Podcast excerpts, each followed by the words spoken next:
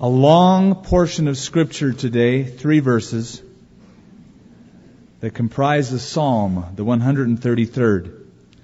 It says, Behold how good, how pleasant it is for brethren to dwell together in unity. It's like the precious oil upon the head, running down on the beard, the beard of Aaron, running down on the edge of his garments. It's like the dew of Hermon, Mount Hermon, descending upon the, the mountains of Zion. For there the Lord commanded the blessing, life forevermore. Somebody imagined a conference of all of the tools of Jesus in his carpentry shop in Nazareth. And a brother Hammer presided over the meeting. And the other tools thought he should leave because he was too noisy. And Brother Hammer said, Well, if I have to leave, I insist Brother Screw has to leave as well because you always have to turn him around and around to get him to do anything. Brother Screw said, Well, listen, if you want me to leave, I think Brother Plane should leave as well this meeting because, after all, Brother Plane's work is such surface work. There's no depth to his life. And then, of course, Brother Plane piped up and said, Well, you know, if I have to leave, I think Brother Rule should leave. He's always measuring other folks, thinks he's the only right one around. And then he got a little bit upset and he accused now Brother Sandpaper, saying, You're always so rough. You rub people the wrong way, you know. Well, in the middle of the argument, in walks Jesus Christ, puts on his apron to do his work, and to build a podium of wood for which to preach the gospel in Nazareth.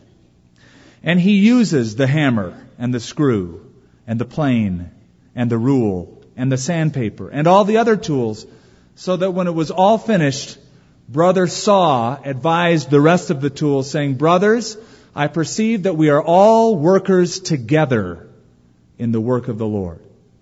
A corny parable, perhaps, but it illustrates an underlying important truth. And that is, whenever we do the work of God, unity is not an option, it's essential. Psalm 133, written by David, extols the importance and the influence of a people in unity, harmony, the absence of strife and dissension. Um, it was written after a period of conflict and division, it is thought. There were several tribes in Israel, and for a period they were all fighting each other. David manages to get them into a united monarchy for the first time. And so he gathers all of the tribes together in 2 Samuel 5, perhaps that's the setting, and they all anoint him as the king of the nation. So for the first time in a long time, all these tribes are now in unity together. And they would be going up to Jerusalem annually for the feasts from different parts of Israel, all in unity together. And so that's the theme unity, harmony, and getting along as a people of God, which isn't always easy. Because we are so different from one another. And if you just looked around this morning at people, what we're wearing, how we look, the different styles of hair, different backgrounds. And if we were to probe further and talk about controversial issues, you may be surprised just how much we disagree on certain things. And yet here we are all together. In the world, we would be driven apart. In Christ, we are all one. One person went so far as to say the church is a lot like Noah's ark.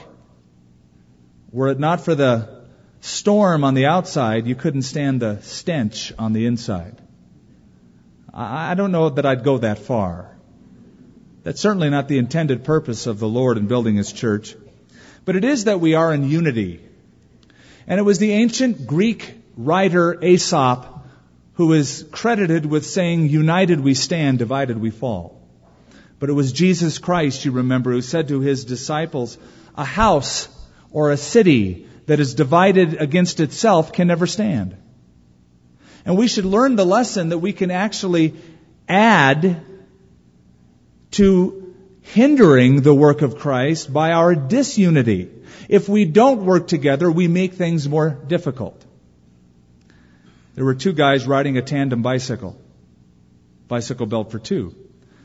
They see this huge, steep hill in front of them and they trudge up, struggling to get to the top of the hill. Finally, they make it. The guy in the front at the top of the hill said, Man, that was the hardest hill I've ever gone up. That was tough. The guy in the back said, Yeah. And if I wouldn't have had my hands on the brakes the whole time, we would have gone backwards. they needed to learn a lesson. Working together would be it.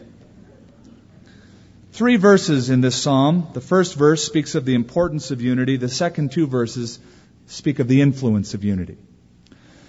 Its importance is at the very onset described by the word behold. Behold how good and how pleasant it is for brethren to dwell together in unity. Now, if ever there was a biblical word, it's the word behold. It ranks right up there with verily. It is truly a Bible word. Behold is a word meant to draw attention to something. The equivalent would be, hey man, check this out. Look at this. Here is a sight to behold. Here is a sight to see. What is it? Brothers dwelling together in unity. The idea of brothers, linguistically in the Hebrew language, refers to one race, one stock, the children of Israel. He's basically saying this, we come from the same heritage. God delivered our forefathers out of Egypt.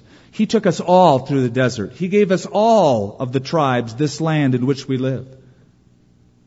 And it's good when all of us as the children of Israel are dwelling together in unity, but how rare it was because they fought so often. Sometimes the northern kingdom against the southern kingdom. Sometimes a tribe against another tribe. So it was beautiful, it was lovely to see them in harmony, but it was rare. Sort of like any normal family. I think uh, of my own family. I'm one of four boys. I'm the fourth, the youngest, the baby of the family. So my mom was the only female influence in our home. And we were always at each other's throat. Four boys fighting constantly. And I think she would agree and even add to this psalm. Behold how good and miraculous it is to see brothers dwelling together in unity. It is a beautiful sight. And it speaks to us. After all, unity was on the mind of Jesus when he prayed in John 17 for his then future church. Here's Jesus facing the cross. The shadow of the cross is already upon him, and he prays for us. What kind of stuff does he pray for? Well, listen. He said, I do not pray for these alone, that is the twelve apostles, but also those who will believe on me through their word. That'd be us. We believe on Jesus through the testimony of the scriptures. What does he pray for us? That they may all be one. As you, Father, are in me and I in you, that they also may be one in us, that the world may believe that you sent me. So, on the mind of Jesus is that the church be one so that the world would know that God sent Jesus. Unity is also the purpose of the Holy Spirit in the life of the church to bring us together, to unify us. Paul wrote in 1 Corinthians 12, By one Spirit you were all baptized into one body, and have all been made to drink unto one Spirit, that there should be no division in the body, but that the members should have the same care for one another. A unified, loving group was the purpose of the Son, is the purpose of the Spirit, and unity is what Satan desires to undo. His great desire is division. Let's divide this group. Let's get them ununified. Remember, Jesus said, Satan, the enemy, doesn't come except to kill, to steal, and to destroy. And oh, how he loves to destroy unity among God's people. I'm comforted by the fact that Jesus said, I will build my church and the gates of hell will not prevail against it. That's comforting. The gates of hell can't prevail against the church, but what troubles me is that we seem to be able to do it without any help. The church, in many cases, is self destructing. We find stuff ourselves to divide over and to fight about, to quarrel and to quibble. There was a church in Scotland. After the service let out, the janitor was cleaning up, found a note obviously by somebody who was bored that day, and somebody who had been fighting with somebody else in the church, because it said on the note a little poem that said, To dwell above with those we love will certainly be glory, but to dwell below with those we know, well, that's a different story. The church at Philippi understood that. It was a New Testament group uh, in harmony with purpose, but there were a couple of women in the church who were fighting to the extent that they were causing division among the rest of the church. And Paul writes about it. He said, I implore, or I beg, I strongly implore, and he names them, Euodia and Syntyche, that they be of the same mind in the Lord. So these petty differences were threatening to disrupt the unity and the fellowship of the church. Did you know it's estimated that if the American colonies would have been more unified at the time of the American Revolution, that the war for independence would have lasted only about a year? As it was, it lasted eight bloody years. The problem is they weren't unified together. Too many differences between them. The fighting would have been quicker if they were in one accord. Well, what does it mean to be unified? What are we to be unified over? And is there ever a time when we should divide? What are those times? Well, scripturally, let's look at what unity is not. When the Old Testament and the New Testament, for that matter, talks about us being unified as brethren, that unity does not refer to organizational unity per se. It's not talking administratively uh, the parking lot committee with the carpet committee and the women's committee and then the committee over all the committees meeting with the elders committee. That's not the idea. It's not over organization. In fact, I'd say the early church in the first few chapters of Acts was the most disorganized group of people if there ever was one from a worldly perspective. Certainly God had it in control. But you had about 20,000, it's estimated, members in a church there were no bylaws. There was no New Testament. They had no songbooks. No elders, deacons per se as of yet. Um, no nursery workers. No cops directing traffic in the parking lot. But the Holy Spirit was in charge. Some people think, well, you know, if we could just get everybody to drop their barriers, their uh, denominational differences and the independent churches, and if we could all meet, not in separate buildings, but one large building. Of course, we'll have to blur the truth lines a little bit, but it would be worth it. If we just get organized as one big group, it sounds good, but history records what happens when the church becomes too centralized in its organization. It happened in history under Constantine and his successors. There was a time, if you remember your church history, when by the Middle Ages there was one centralized church with one central head in Europe. And was the church strong and pure? The church was corrupt. The church was strong outwardly, economically, but spiritually and inwardly it was very, very weak and corrupt. So it doesn't mean organizational unity. Uh, neither does unity mean uniformity. It doesn't mean everybody should be alike, like me, actually. How boring that would be. If everyone had to dress alike, everybody in a suit and tie, everybody voting the same way I do, and everybody carrying the King James Bible, the kind that Paul preached from. You know, cookie cutter Christians are predictable and usually very ineffective. It doesn't mean uniformity. Uh, take any family, for that matter. When you have a group of kids in the same family, are they all alike? There's certain similarities, but there's a lot of differences. Same gene pool or combination of gene pools. Same family, same roof. You have one kid that's very soft spoken, one kid that's very loud and outspoken, and several in between. In the church of Jesus Christ, there are differences in personalities, in styles, in methods of worship. It is idealistic and unrealistic to think that we're all going to agree on everything. Some are pre-tribulation in their eschatology. Some are post toasties. Some follow Calvin. Some follow Arminius. Some don't care because they're both dead. And some don't even know what I'm talking about. They're brand new believers are going, what is that all about? It's probably better you don't know. Some are kooky charismatics and some are fuzzy fundamentalists. Uh, some believe in high, staunch church worship with organ music and stained glass and robes. And others froth and roll and swing and shout. And, and there's every variation in between those extremes. And I'm glad that there are so many different styles of churches to minister to all those different kinds of people. Else they'd all come here. There's variety in the church, and I like it.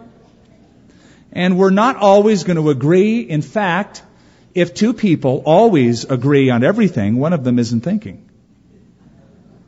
That's why Augustine put it so well when he said, in essentials, unity. In essentials, unity. In non-essentials, liberty. But in all things, charity. It's a great, great axiom, isn't it? In the essentials of the Christian faith, there must be unity. But there are non-essentials. Liberty. In all things, charity.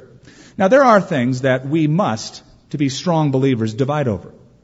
There are some essentials of the Christian faith that you cannot bend and must say to a group who would espouse them, I separate from you. I can't have fellowship with that. The person of Jesus Christ. The Bible says he's God, not a ascended master of some sort. Not one of many. He is God. Salvation or justification by faith, not by works. There are some essentials that make a Christian a Christian. And that's why Jude said, defend the faith. Literally translated, put up a good fight for the faith once for all delivered to the saints. There's times to divide. But there's plenty of other times where there's non-essentials. Do you baptize forward or backward? Well, I sprinkle. you sprinkle, you're supposed to immerse. Or you immerse, you're supposed to sprinkle. There, there's enough non-essentials that, okay, that doesn't matter. The essentials are covered. We don't have to divide over the smaller stuff. What does it mean? What is unity? Well, the Bible talks about this stuff. It, the, the idea is not disagreements as much as it is dissension and strife. Unity is the absence of that. It's the absence of dissension and strife among believers. Do you remember the first sin man committed? It was to disrupt the unity that he had with God. Remember the second sin man committed? It was disrupting the unity man had with his fellow man.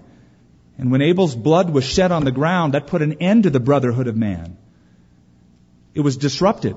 And from that moment in history onward, we have always had this proclivity, this leaning toward division uh, we, we find all sorts of things to divide over. It's very, very natural for us to do so. That's why Paul wrote these words in Ephesians 4 make every effort. We have to. Make every effort to keep the unity of the Spirit in the bond of peace. In other words, it's the unity of the Spirit. It's produced by the Holy Spirit, but it's manifested in us. It's shown by forgiveness, patience, humility, love. And unity among God's people, it's one of the greatest evangelism tools in the world because it's in stark contrast to all of their disunity. It makes such a difference. Now, how should we act toward other believers? Well, succinctly put, Paul wrote this. If one member suffers, all the members suffer. If one member is honored, all the members rejoice. So when we hurt, or one person hurts, we're to hurt with that person, empathize, understand, encourage, lift up, teach, instruct. When somebody else is going through a good time, rejoice with them. As the Bible says, weep with those that weep, rejoice with those that rejoice. Now, I don't know if you've discovered this, but I have. It's easier to weep with those that weep than it is to rejoice with those who are rejoicing. Somebody's going through a bad experience in their life, a trial a time of depression. You're not. Okay, you can humble yourself. You can hug that person, pray for that person. But when that person gets extraordinarily blessed and you don't. Or you think, that guy doesn't deserve it. I do. He's blessed, and I'm not. It's a lot harder to rejoice with that person than it is to weep when somebody is going through a tough time. Turn with me over to 1 Corinthians chapter 1. Let's look at unity and a church that didn't practice it. The Corinthian church. 1 Corinthians chapter 1. It's an example of what not to do. First of all, there's two verses I draw your attention to. Verse 10, Paul describes unity in the New Testament sense. I plead with you, brethren, verse 10. That's strong language. By the name of our Lord Jesus Christ, that you all speak the same thing, that there be no divisions among you, that you be perfectly joined together in the same mind, in the same judgment. That is, have a uniform testimony of what is essential. A uniform testimony of essential truth, uh, essential doctrine that comes from the Word of God. Speak the same thing. Verse 11. For it has been declared to me concerning you, my brethren, by those of Chloe's household, so Chloe's household ratted on this church, that there are contentions among you. Interesting word, contentions. It means the tearing of a garment.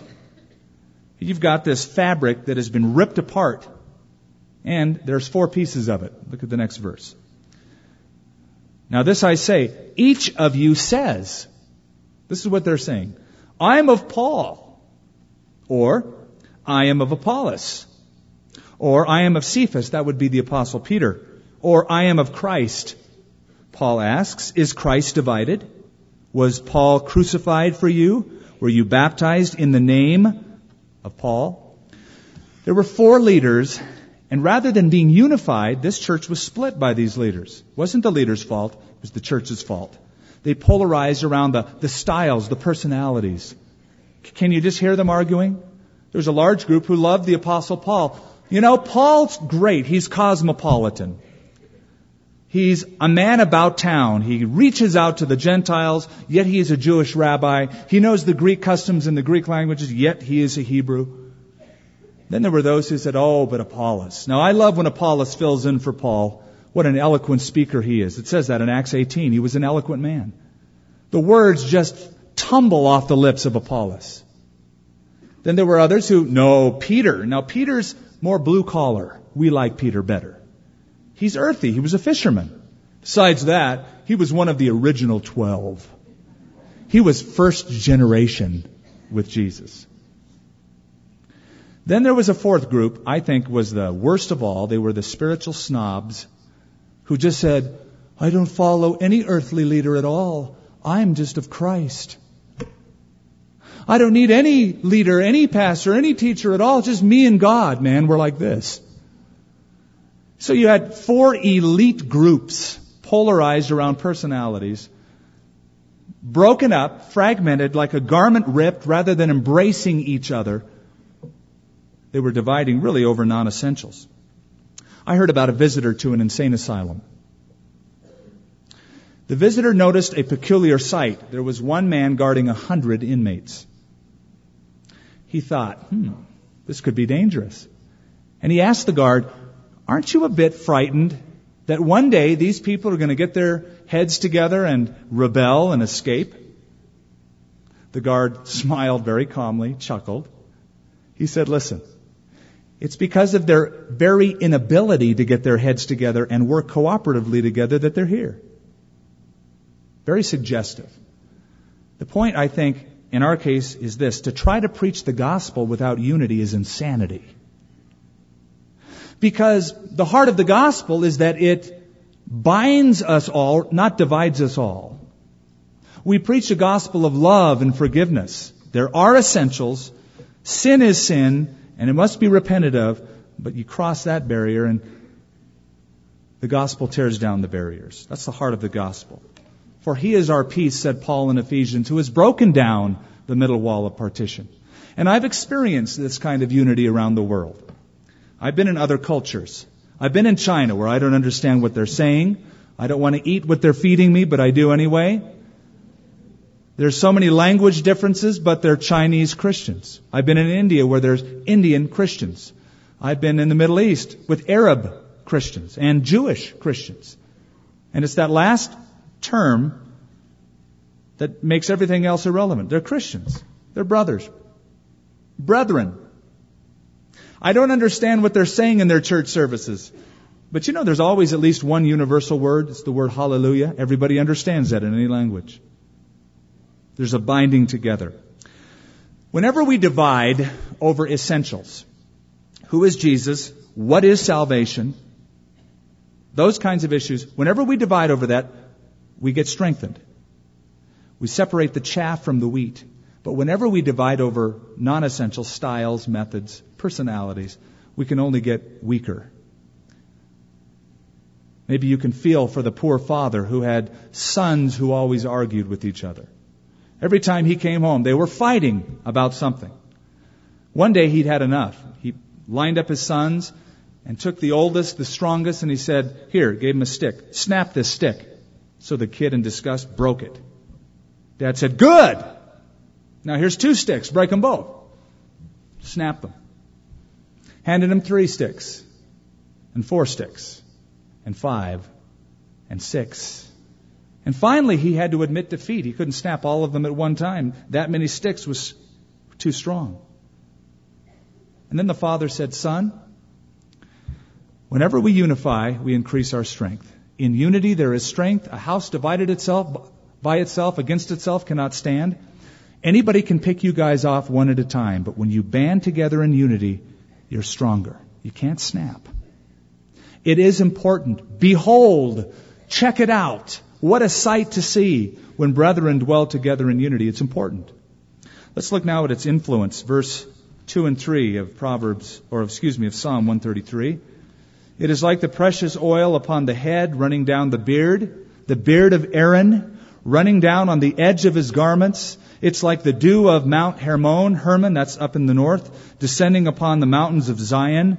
For there the Lord commanded his blessing, life forevermore. Genuine unity based on love and the faith makes such an impact on the world. It's such an influence. Like when the churches in the South were burned down and other churches who were not of that denomination rallied to build them back up again. What an impact that makes. That's why Jesus said, By this shall all men know that you're my disciples, by the love you have one for another. He didn't say, they'll know you're my disciples by the fact that you love them, though we should. But they'll know you're my disciples by the fact that you love one another. There's unity among your ranks. It makes a difference.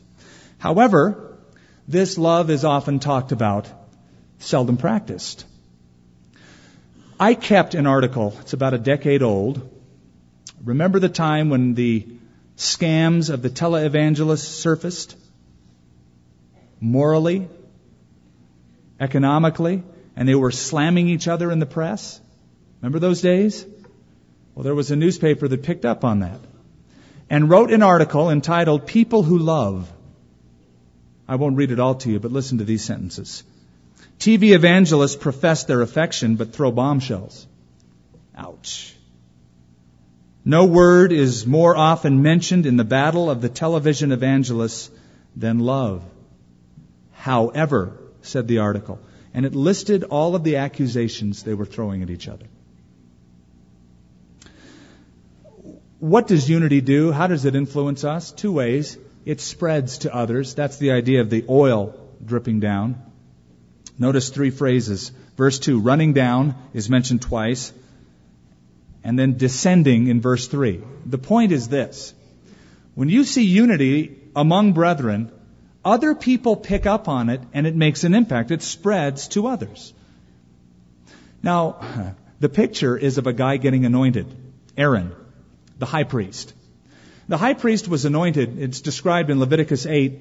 Moses would pour oil on him in the midst of his brethren. He would be anointed for service. But when you picture anointing with oil, it's not taking a dab of olive oil and doing this. They would take, take a vase of it and they'd pour it and it spread. It hit the top of the head, ran down the hair, got into the beard, dripped down on under and through the collar of the high priest, down his shoulders, onto the breastplate where he kept the names of the 12 tribes of Israel. And so this oil spread. Didn't stay in one little place, it spread. And so it is with unity. Unity among people influences other people, either for good or for bad. Remember when 12 spies were sent out to spy out the land from Kadesh Barnea and to look at what it would be like?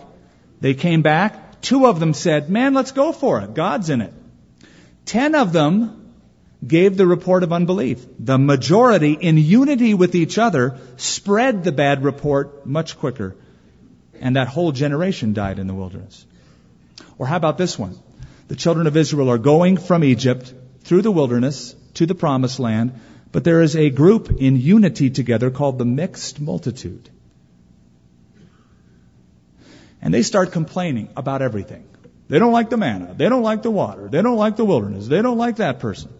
And their disunity, excuse me, their unity of dissatisfaction spread throughout the rest of the children of Israel. It hurt them. Now, it can also work in the opposite direction for the good. There's a great phrase in the New Testament used often. It says, they were together in one accord.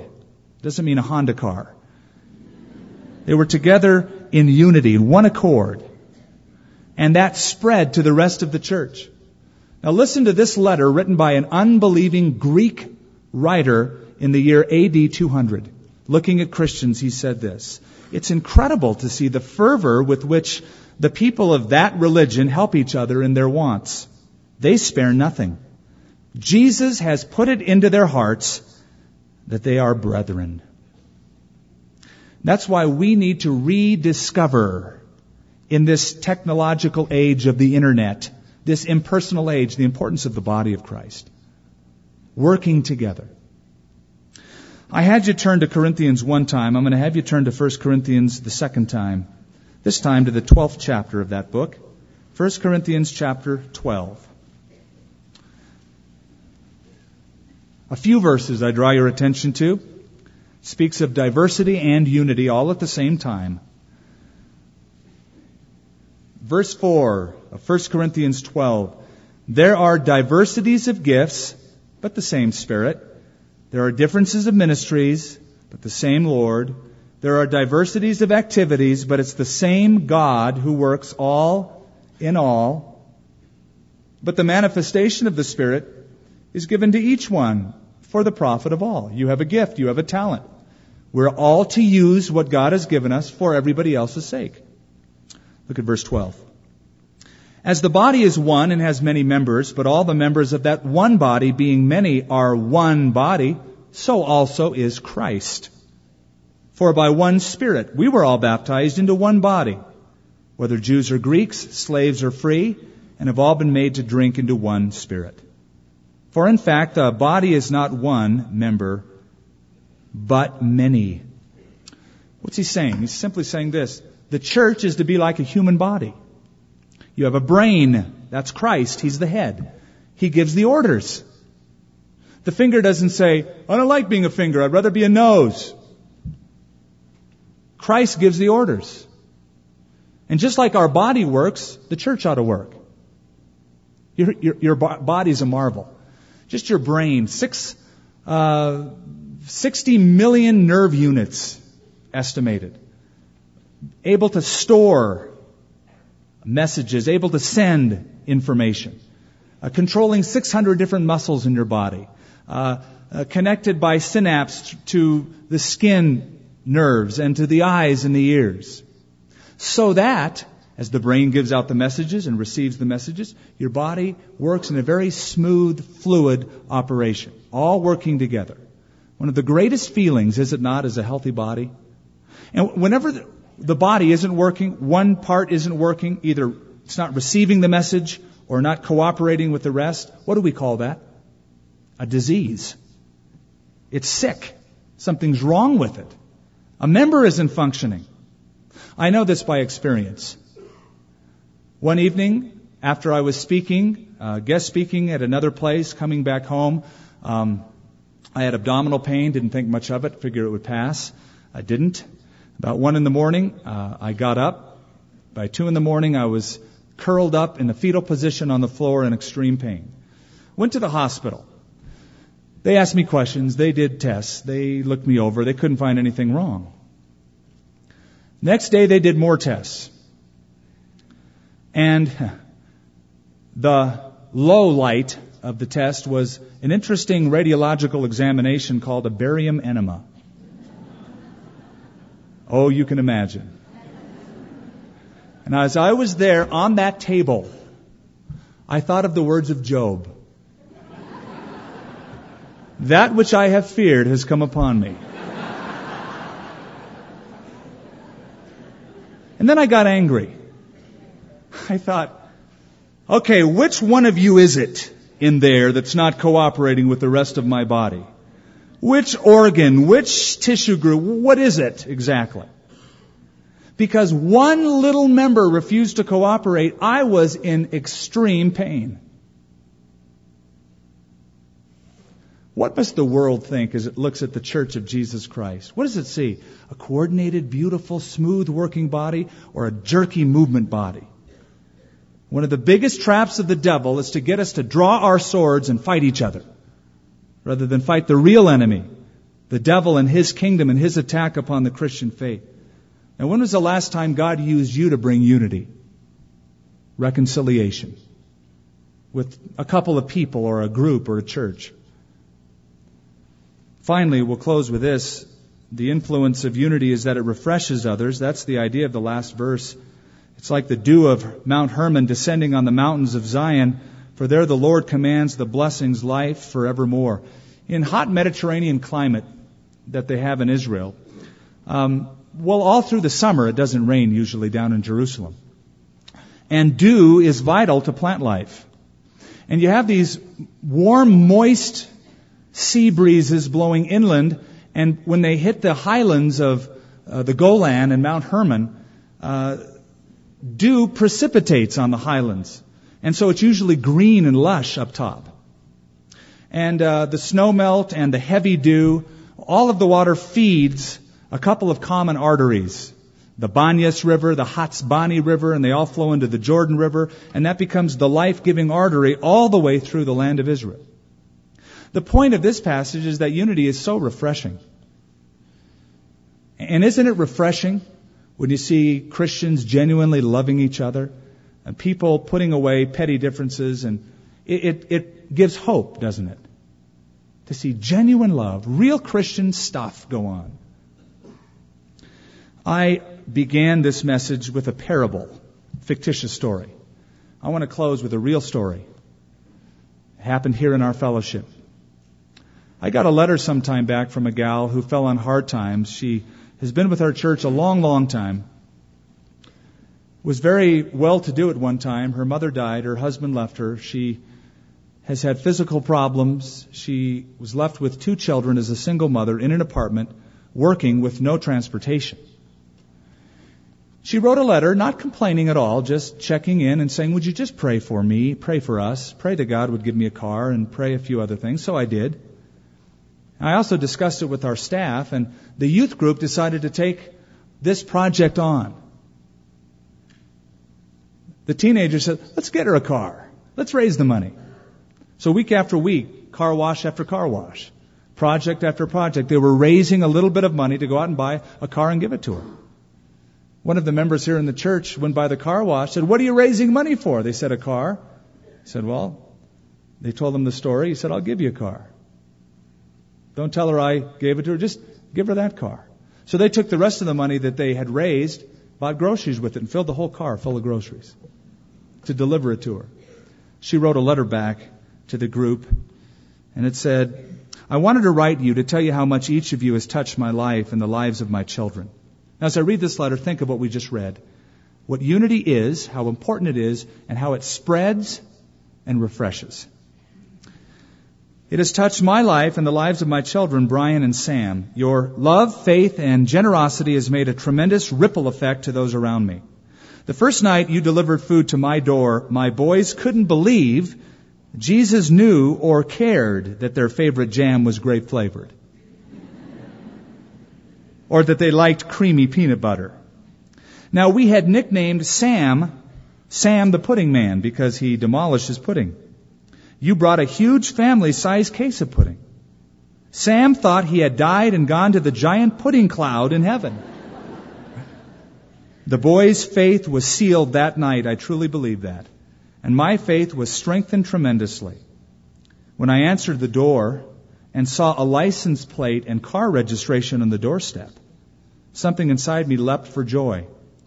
That night was only our second night there in the new apartment, and I didn't know any of my neighbors. Several of them had seen a large group of you, and then when I came out crying like a baby, they freaked out and called the police. The maintenance man, a born again believer, said the police had been told there was a group of 30 or 40 teenagers in the parking lot and a woman crying with two little kids. But, said the police report, the group of teenagers were from a local church and had come to secretly deliver a car to one of their members in need. Everyone from the office to maintenance to neighbors are in awe of what you did. You have opened up countless doors for me to witness. And how great for the police to see teenagers doing something so wonderful in the community. The best is that my grandfather, who always had a closed heart, cannot believe that anyone would give a car to someone or give hundreds of dollars worth of food to his granddaughter and great grandchildren. We call you our angels at home. I love each of you. What a testimony of love, unity, and how it spreads. Now, when you listen to that story, you could have one of two reactions. You can say, Nobody gave me a car. or you can say, Boy, God's big enough to handle anything that I have. And I rejoice with that lady. And I rejoice that there's unity in the body of Christ. And then we can be a part of spreading that kind of unity. Yes, we must divide over certain things. There's a whole lot of other stuff we can embrace regardless of the incidentals and promote unity. It's good. It's pleasant. Behold. Check it out. What a sight to behold. Father, we pray that it would be seen in us. It's not just a syrupy sentimentalism where we blur the lines of the truth, but we have unity over the truth. And in the parameters of genuine love and genuine faith in Jesus Christ and His salvation, how we can care for each other and what, a, what an impact that'll make on everybody. Help us to be a part. In Jesus' name, amen. Amen. Amen. Amen.